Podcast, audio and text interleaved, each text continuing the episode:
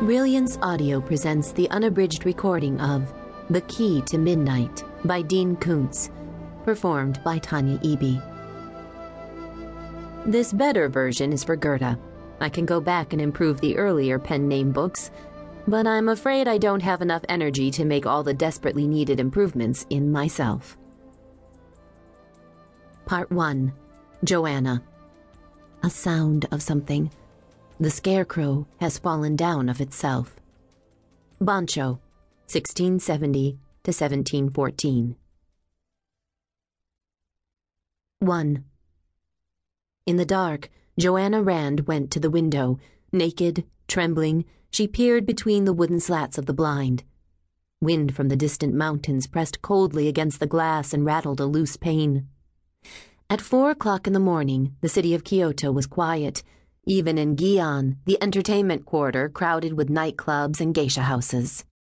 Kyoto, the spiritual heart of Japan, was a thousand years old, yet as new as a fresh idea.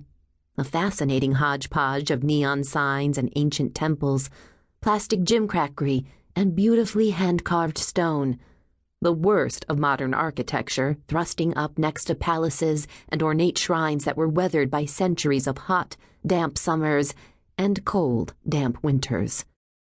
By a mysterious combination of tradition and popular culture, the metropolis renewed her sense of humanity's permanence and purpose, refreshed her sometimes shaky belief in the importance of the individual. The earth revolves around the sun Society continuously changes, the city grows, new generations come forth, and I'll go on just as they do. That was always a comforting thought when she was in darkness, alone, unable to sleep, morbidly energized by the powerful yet indefinable fear that came to her every night. Calmed somewhat, but not anxious to go to bed, Joanna dressed in a red silk robe and slippers. Her slender hands were still shaking, but the tremors were not as severe as they had been. She felt violated, used, and discarded, as though the hateful creature in her nightmare had assumed a real physical form and had repeatedly, brutally raped her while she'd slept. The man with the steel fingers reaches for the hypodermic syringe. That single image was all that she retained from the nightmare.